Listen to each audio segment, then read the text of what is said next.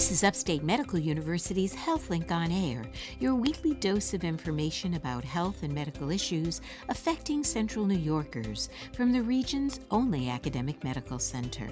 I'm your host, Linda Cohen. On this week's show, all the focus in weight loss is on the diet. But what do you do when the diet is over? Plus, beyond diet and exercise, what factors play a role in the freshman 15? But first, how to find your path to total wellness physical, mental, emotional, and spiritual.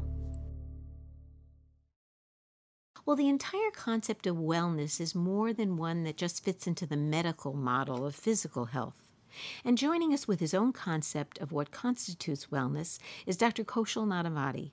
He's assistant professor of family medicine at Upstate Medical University and the director of integrative medicine at the Upstate Cancer Center.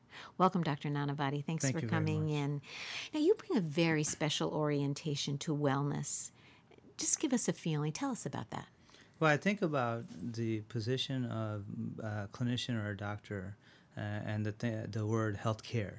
And we focused on disease management, disease orientation for a long time with prevention, management, innovation. But when it comes to helping people to optimize their living experience, I think about wellness as being the roots uh, of how we can get people grounded in a life routine that brings them contentment and peace. So one of so in order to get to that, I mean, place of peace, so to speak, or that grounded feeling, there are there's more to it than just let's say exercise and diet and although those those might be components and those are the things we mostly focus on so give us an overview of what you think are kind of the important elements then Well, when you think about life and the living experience, uh, you think about the mind, the body, the spirit.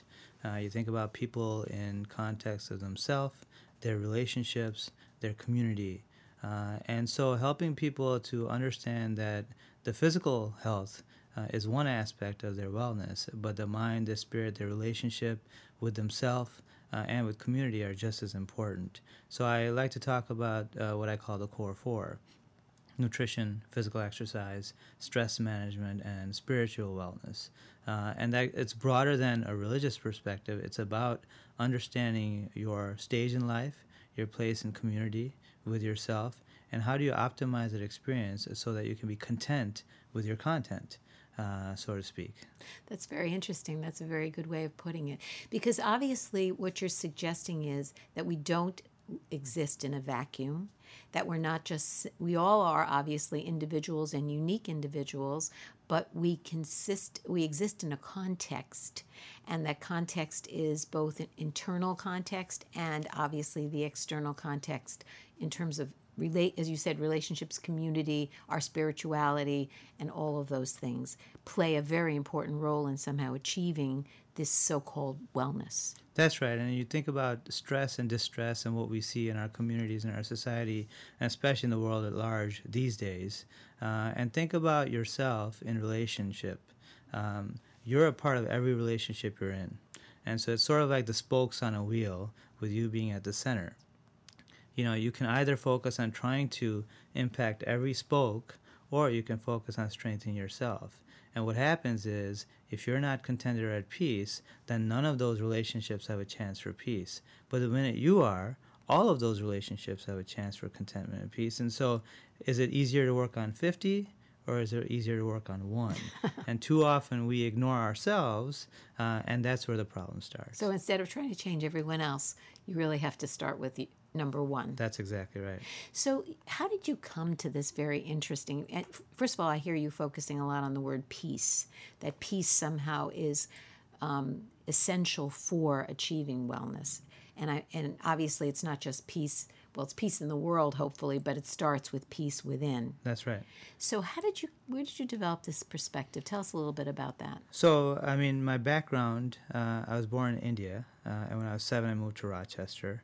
My father was a homeopathic uh, medicine practitioner, uh, and my grandfather was a village doctor.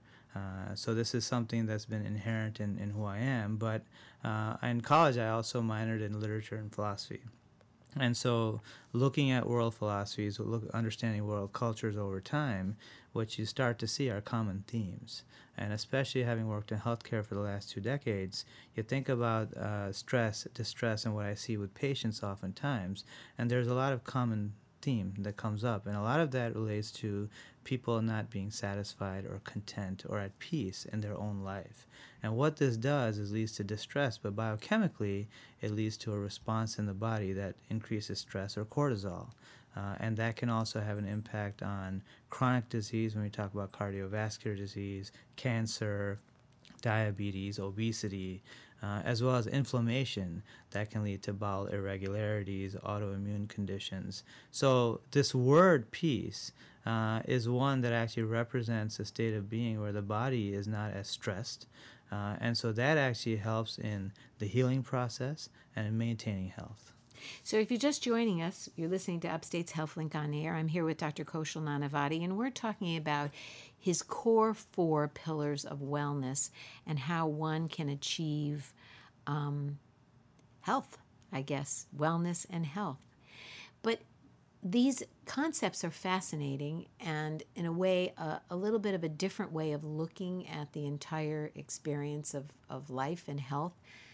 But how do you how does one get there? Now you recently had just has have just completed a book called The Core Four of Wellness. Tell us about that, the book, and what's in the book, and you know, let's talk a little bit more about how people can get actually effectuate some of these concepts, put right. them into practice. So uh, the uh, the book actually uh, started. My son is 14 now. When he was two, uh, and I had been married for about five years at that time. My wife uh, said one day, "You know, I actually." Buy into what you're talking about now. So I already had won over, you know, arguably my toughest audience. and uh, so she said, why don't you put it in book form so other people can get it, even outside of your own practice? So I started when he was two. And then over the years, the joke became that, you know, if you ever actually finish it, she said, you know, I'll publish it for you. So uh, this year we finished it. Um, and so we published it, self published. Uh, but the goal is really to share information that I've been sharing with patients over the years related to nutrition, uh, focusing on the best evidence. So Harvard has an evidence based food plate that's based on all the current evidence we have. Uh, so it details that to some degree.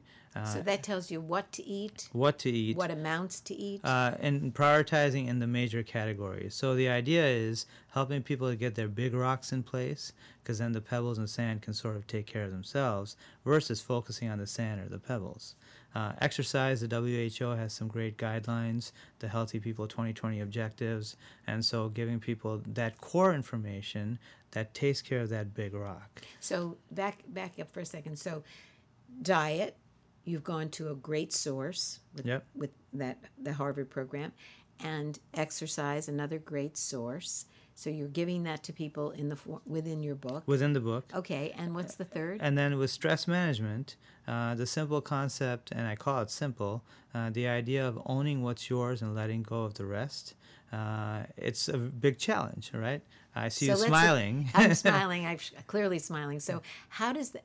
Let's define that a little bit better. Say more about what that means. That's right. So, uh, for people, it's a simple exercise where you can take some time to reflect on all the things that are stressors or distressors in your life. Uh, I actually had one person bring in, you know, eight pages when I asked them to do this, and then I said, now split it into two columns: things I can do something about, things I can't control. And she came back, and the one page was hers to own. The other seven were stresses in her life, but she wasn't directly responsible for them. And what it does is allows you to focus on the things in your life that you can do something about, right? Make the change where you can impact it. And for those things that you don't directly control, you don't have to own them, right?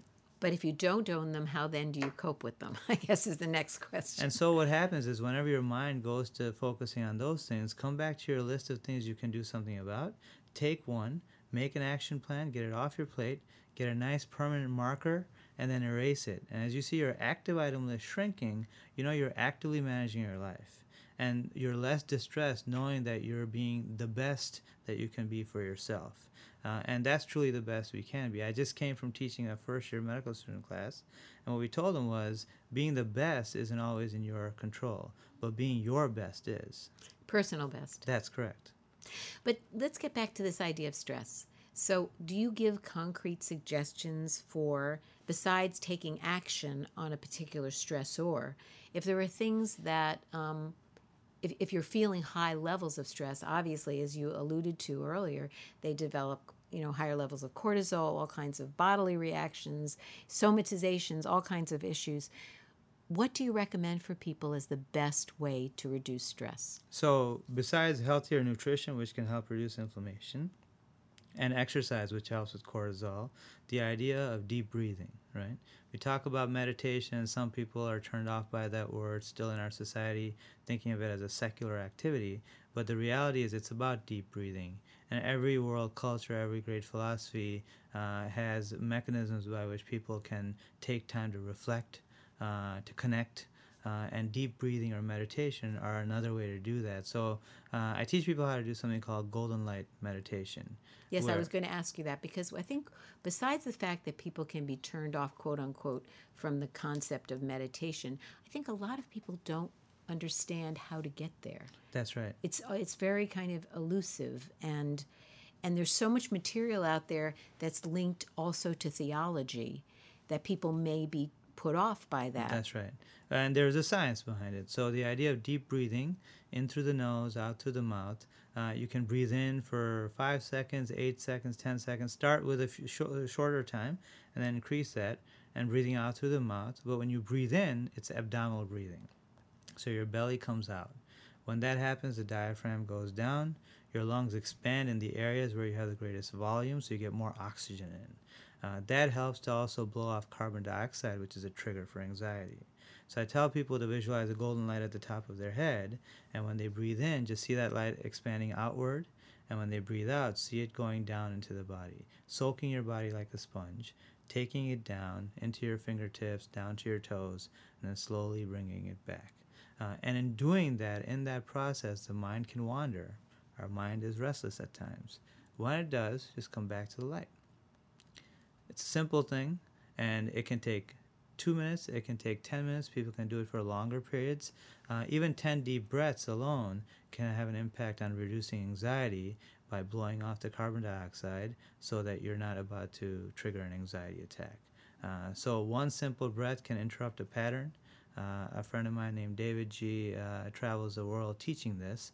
Uh, it's called the pattern interrupt breath. So if you're distressed, say that again. The pattern interrupt breath. Yeah, mm-hmm. and so in that, at any point, if you're distressed, just take one deep breath, and what it does, creates a pause in the pattern that was causing you distress, so that now you can reflect and change direction.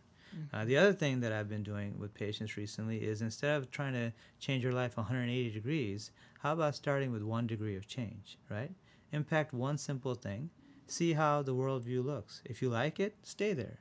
If you don't, make one degree of change until you get to that place where you're contented and you're finding peace. And again, for a person at 20 versus 40, at 60, the same person at different stages in their life may find that different things define contentment and peace for them. And so we do need to take time to reflect throughout our life about where we are. Are we contented? Are we at peace?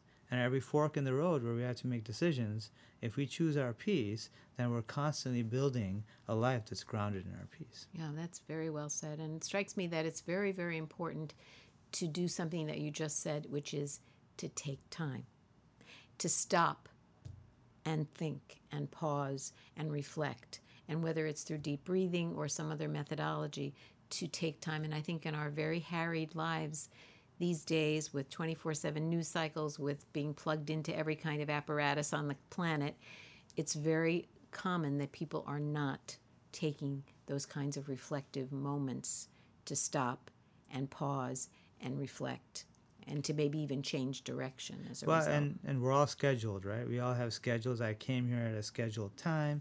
We have a scheduled time, so we don't put in our schedule a time for ourselves. Uh, just yesterday, I told a patient, you know, you need to put that in your schedule, and that way you can be better off. Let's get to the fourth thing. So we, we went through diet, we went through exercise, we went through um, stress and spirituality very quickly because we're going to run out of time. So, with spiritual wellness, the focus is contentment and peace, and understanding that the word selfish is not a bad word when it means self care, self love, and self respect. Uh, so, most of us aren't selfish enough. I would encourage our audience to start being more selfish in uh, taking care of themselves, focusing on their wellness. Yeah. Very important words. I think that word selfish has a very negative connotation in our um, in our world, and I came up with my own over the course of many years, and I said self-full, and I think that's something that's very important, and many people especially in today's world where we're juggling so many responsibilities, they have a really hard time learning how to do that. Right. So I thank you so much for coming in and sharing this with us.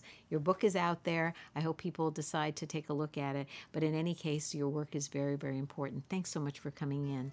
My guest has been Dr. Kaushal Nanavati, Assistant Professor of Family Medicine at Upstate Medical University, and um, he's also the Director of Integrative Medicine at the Upstate Cancer Center. I'm Linda Cohen, and you're listening to Upstate's HealthLink on Air.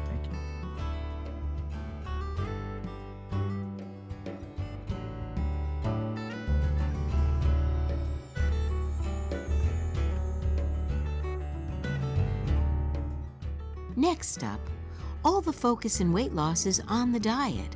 But what do you do when the diet is over?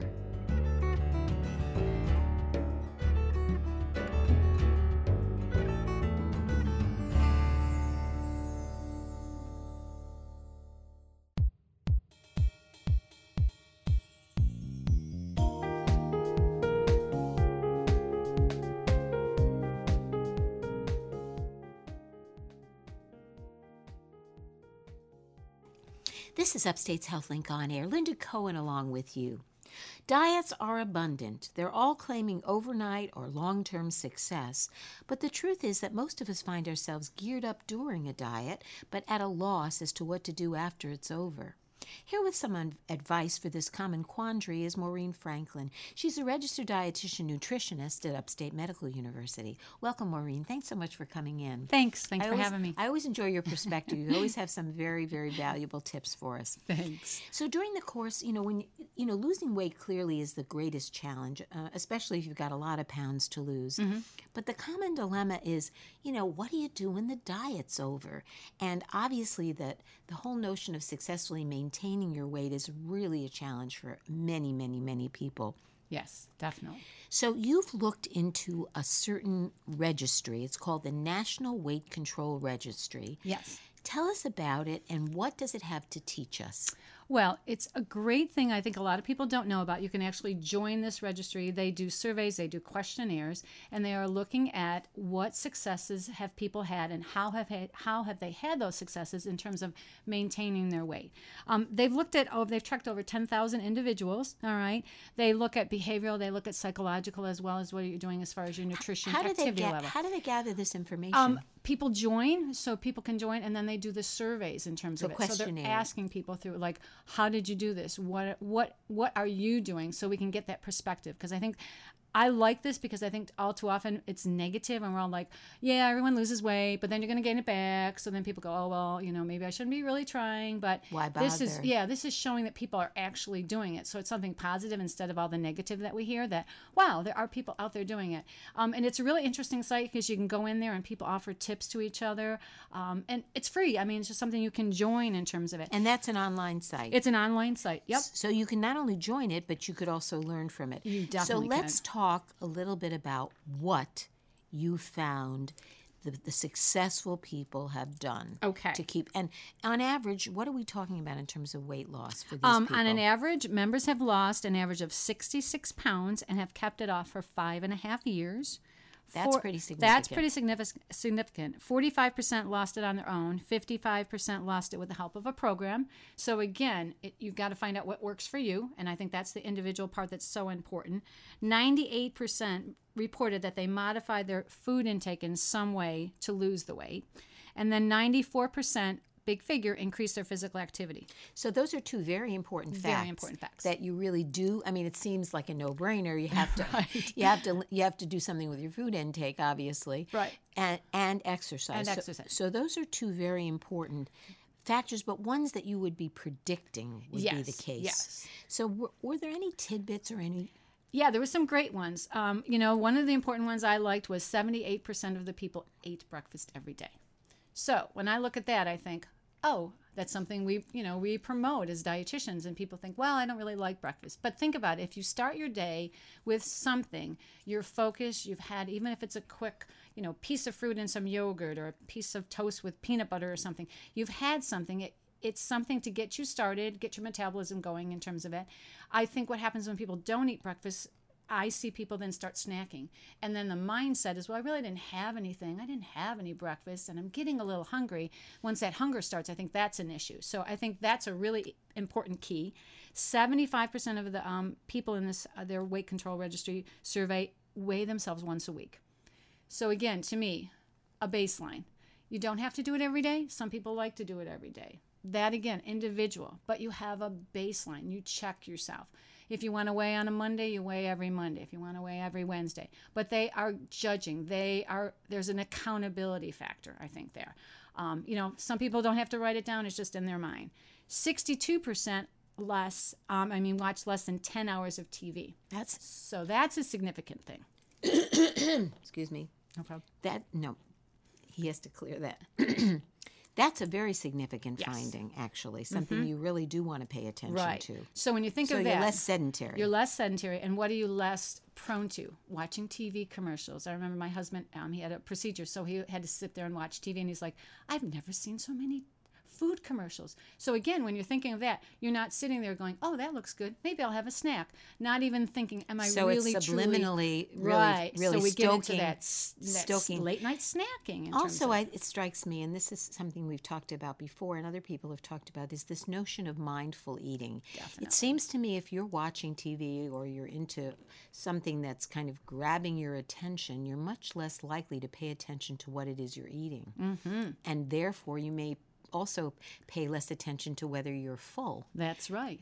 Definitely. So you're you're kind of distracted, yes, and yes. then you just tend to maybe eat, eat, eat, and eat, just eat, keep eat. shoveling it right. in. Yeah, because a lot of times what um what people do is they get it. I call it like their little zone. They're in their little favorite chair. They're in their little comfort zone. They're watching TV. They are not focusing on what they're eating. It's like, oh yeah, I think I'm hungry. Oh yeah, someone else is having popcorn. Give me some popcorn.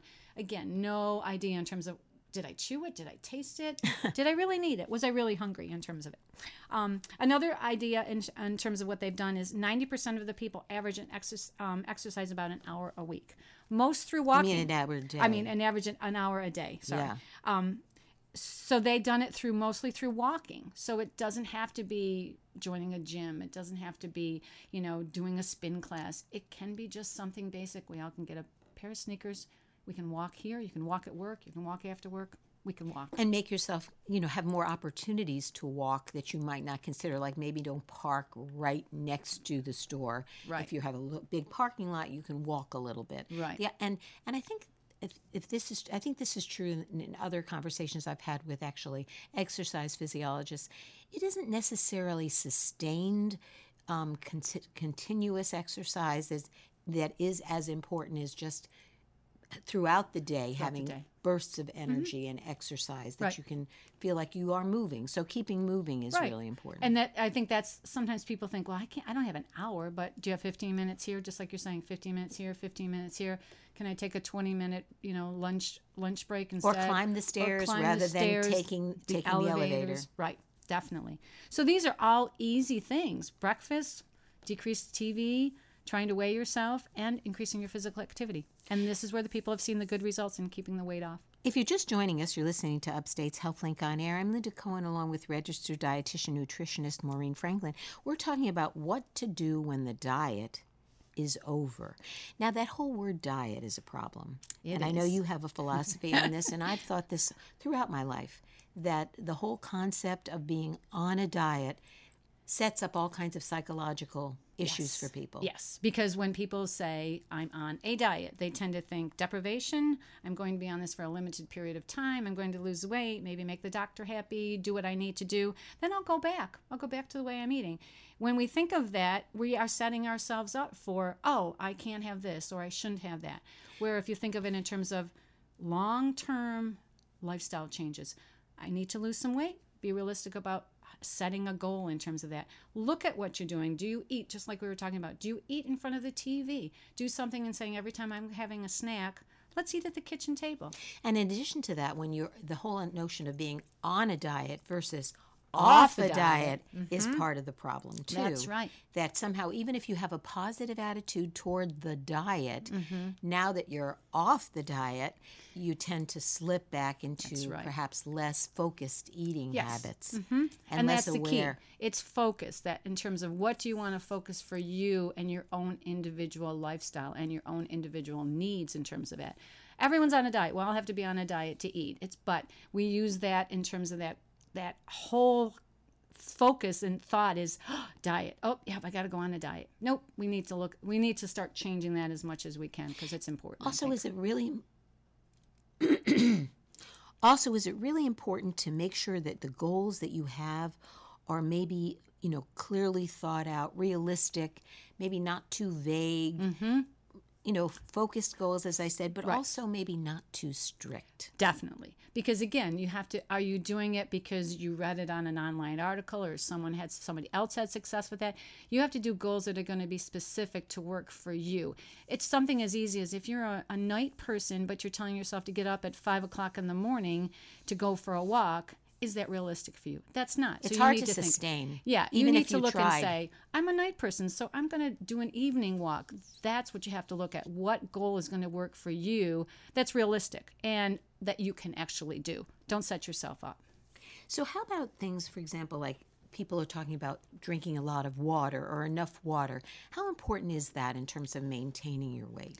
Well, there's different thoughts and views on it. I think it's an important thing because I think sometimes people tend to think that they might be hungry, then they might just actually be thirsty in terms of it.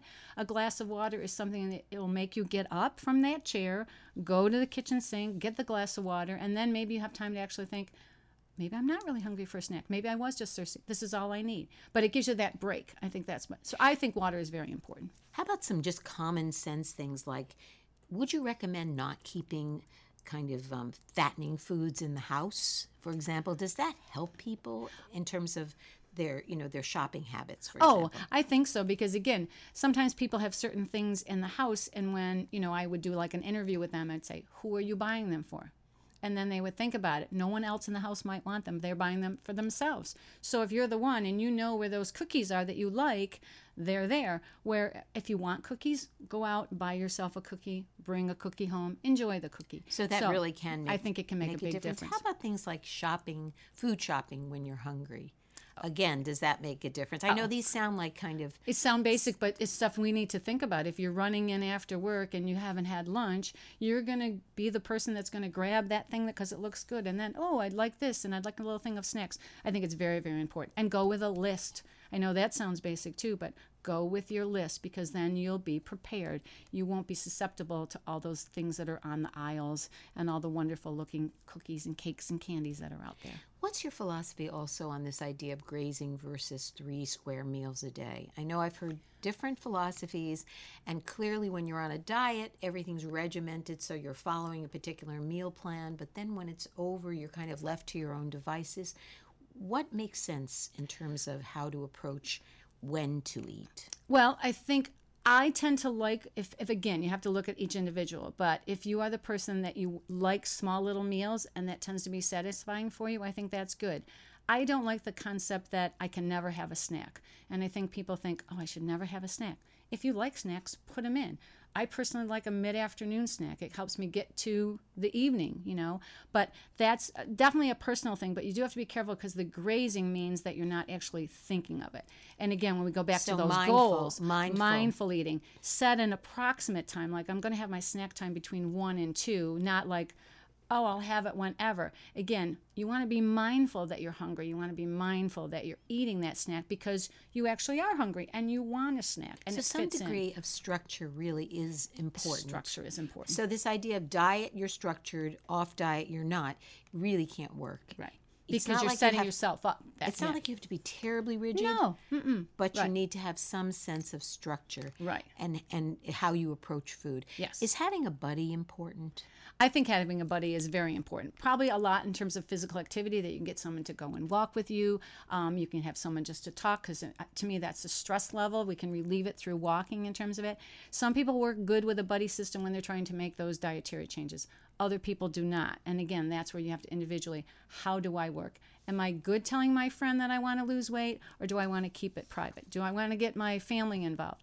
you really have to look at how you as an individual how that is going to affect you because sometimes people turn into the food police and then that totally sets people up you're not going to tell me what to do right sure. so you want to go towards that positive aspect what's going to be positive for me if my friend's going to help me great if they're going to drive me crazy then i need to know that that they don't need to know about that Yeah. so it's definitely and it's a personal thing it's such a personal thing that we need to we, we need to think about that So just bottom line, what's your just what's what you want to leave people with? I want to leave people with that you can lose weight. It is going to take time, all right? But be kind to yourself, be realistic, And you can set maintain. small goals and then you can maintain. It might it's going to take time sometimes if you have a large amount of weight to lose. But think positive, go slow. Go slow and enjoy life and, And eat things. slow. And eat slow and savor your food. Thanks so much. My guest has been Maureen Franklin, registered dietitian nutritionist with Upstate Medical University. I'm Linda Cohen. You're listening to Upstate's HealthLink on air.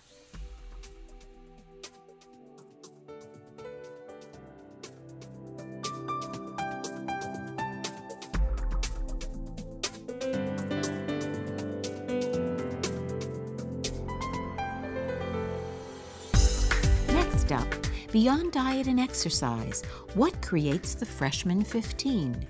You're listening to Upstate's HealthLink on air.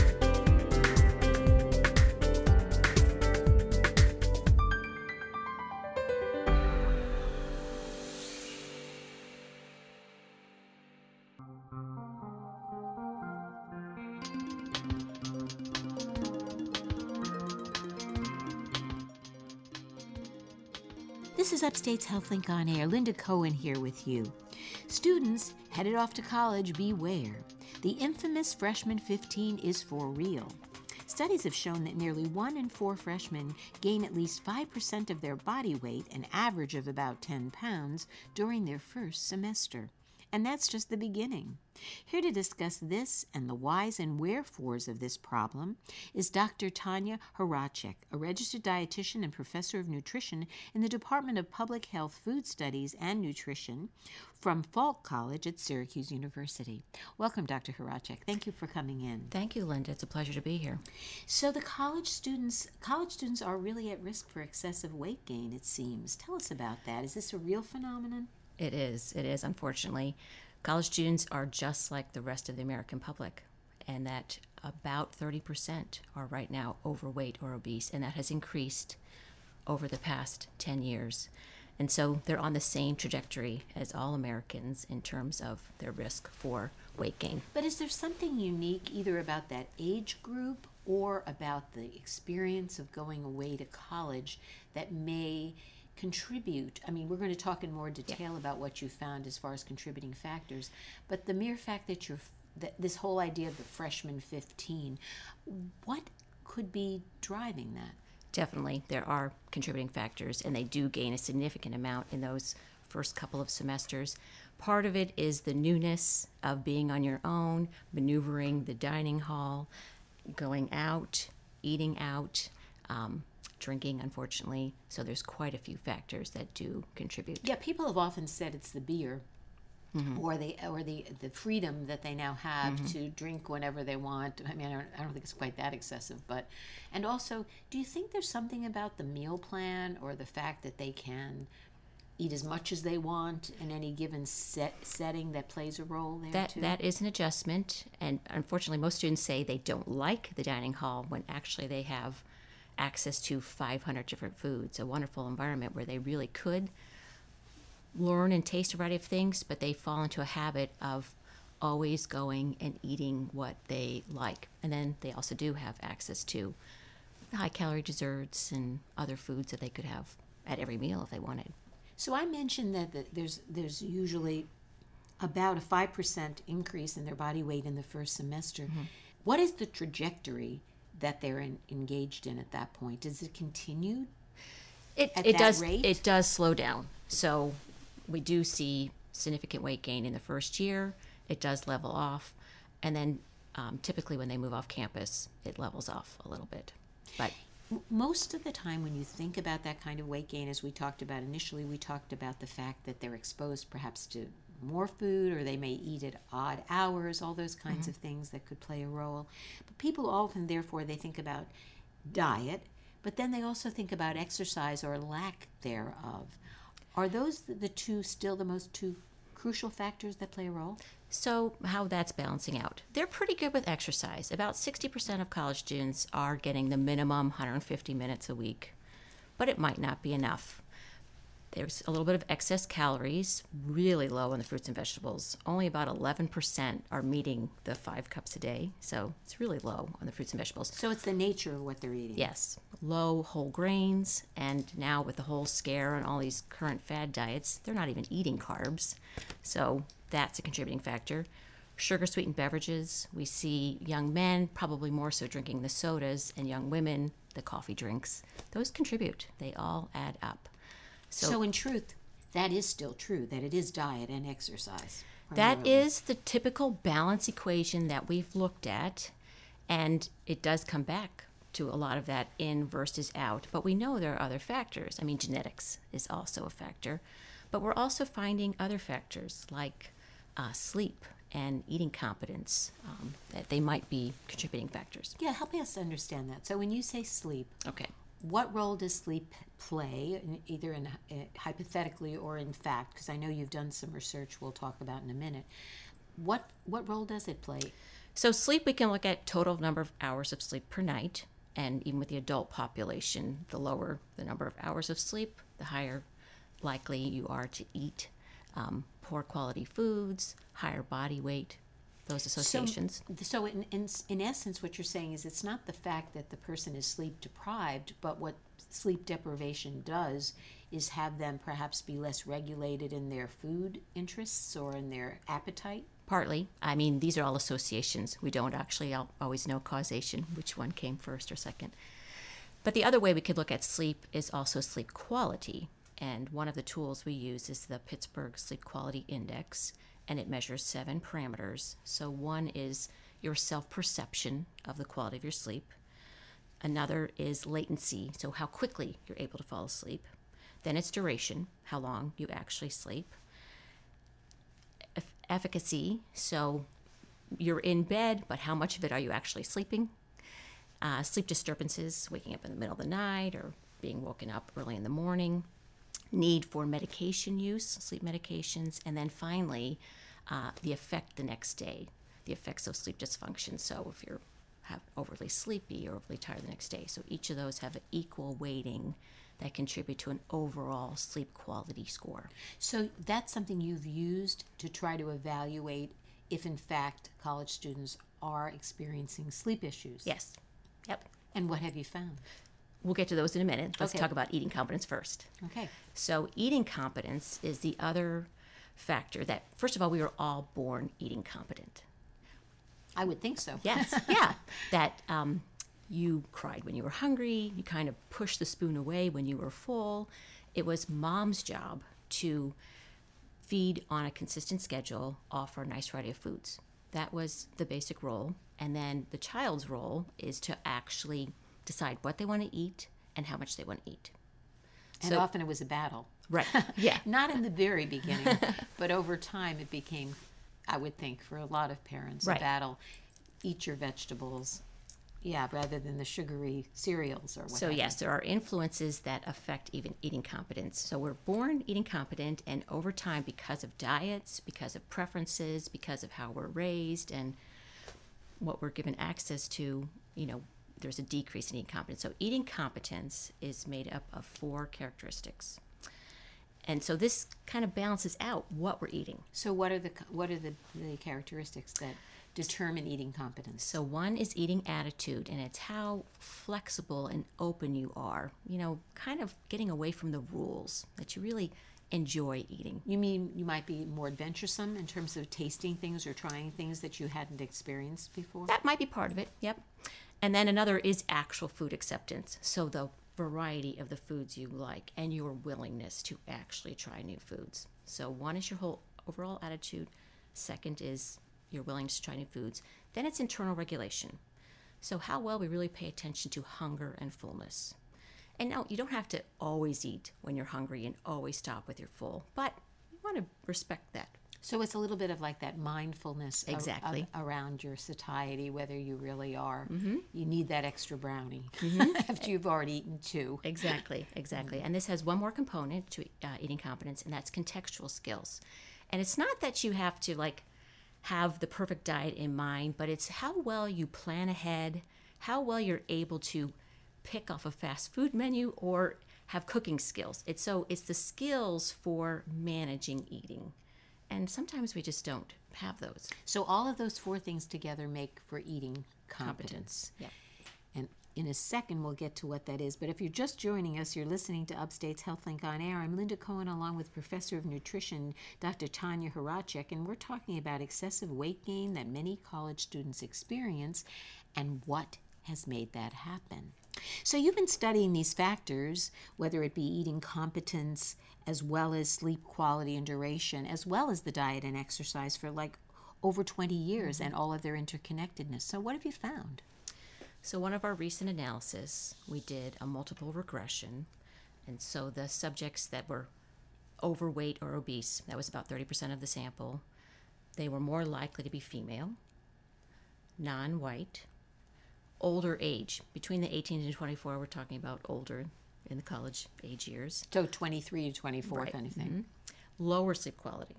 So that comes back to the Pittsburgh Sleep Quality Index. And then lower eating competence and higher emotional eating. So those are all associations that we're seeing with higher weight. It's not causation, but we're seeing linkages that these factors are contributing or might be contributing to overweight and obesity. So basically, you're saying it's mostly women, and it's mostly white women. Is that correct? No, actually, not not white women. hmm Non-white. Right, non-white. Okay, non-white women that are mostly overweight and they're a little bit older age, and they have sleep issues and they have um, eating competence issues. Right. So how do you explain that? What is what hypotheses do you draw from this? Good, good question. Um, it's all interconnected. It really is all interconnected. How it's not just about the fruits and vegetables or the exercise. It's about the whole attitude of how we think about everything. So when they get caught up in the diet cycle um, and they're not really getting competent, everything contributes.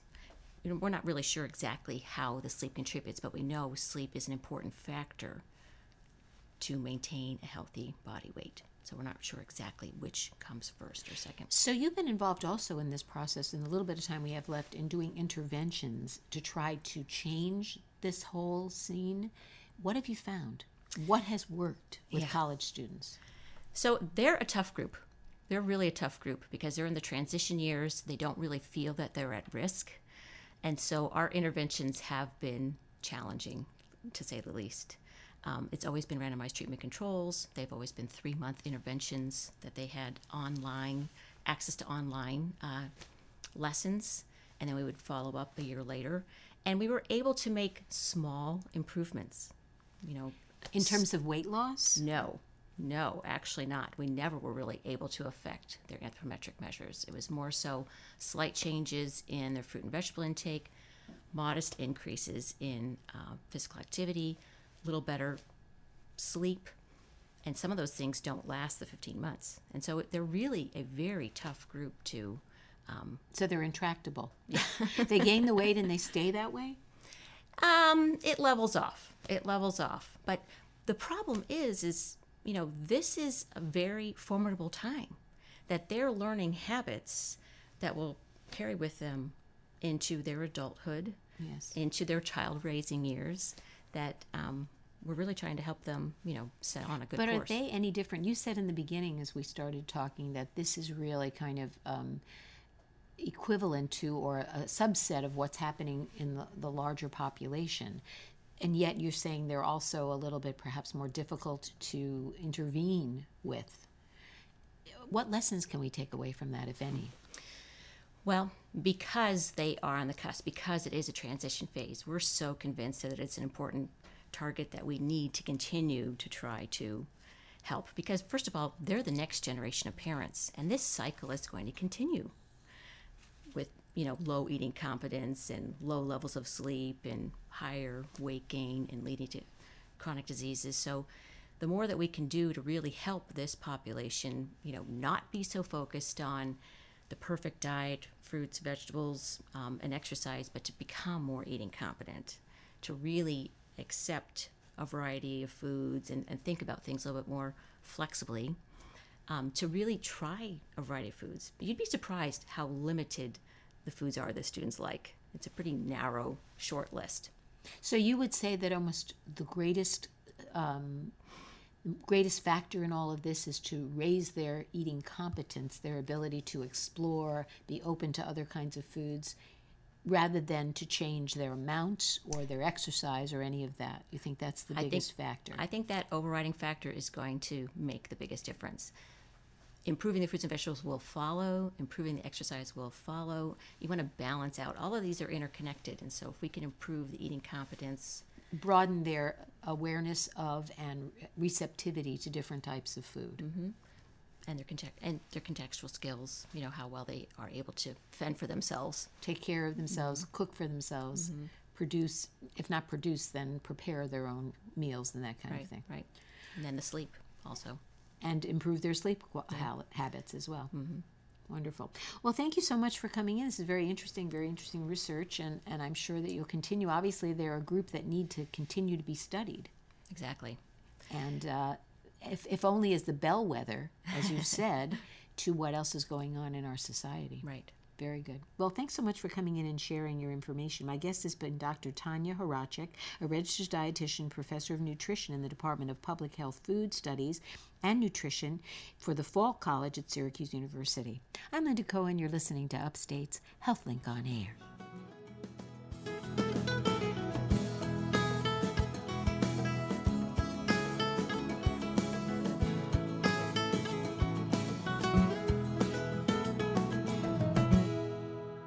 And now, Deirdre Neilen, editor of Upstate Medical University's literary and visual arts journal, The Healing Muse, with this week's selection.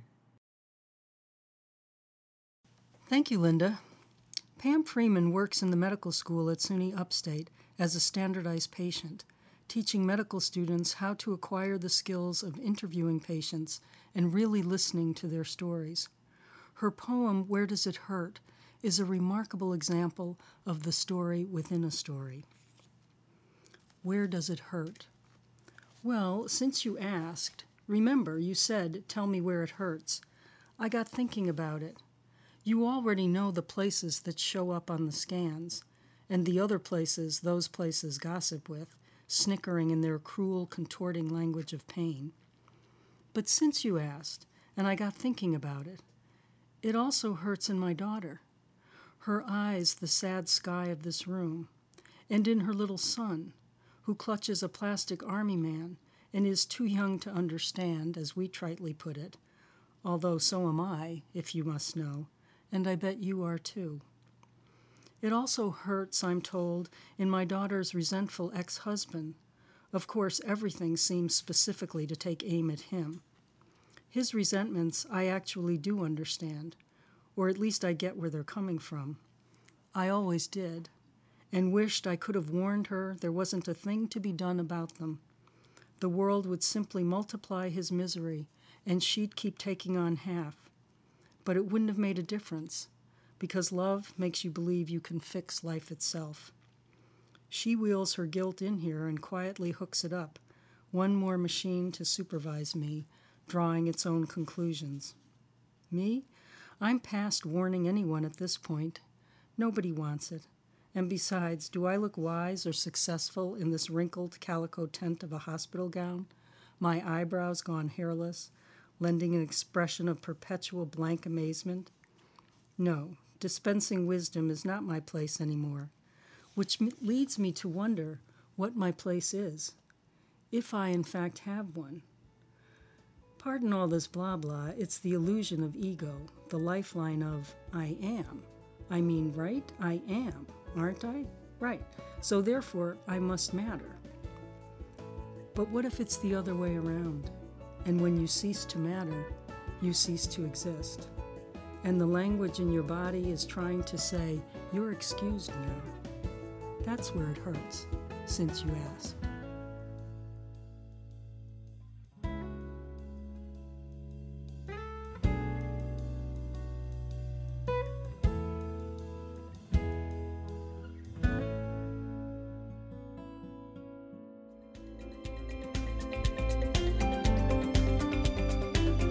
For joining us for HealthLink on Air, brought to you each week by Upstate Medical University in Syracuse, New York.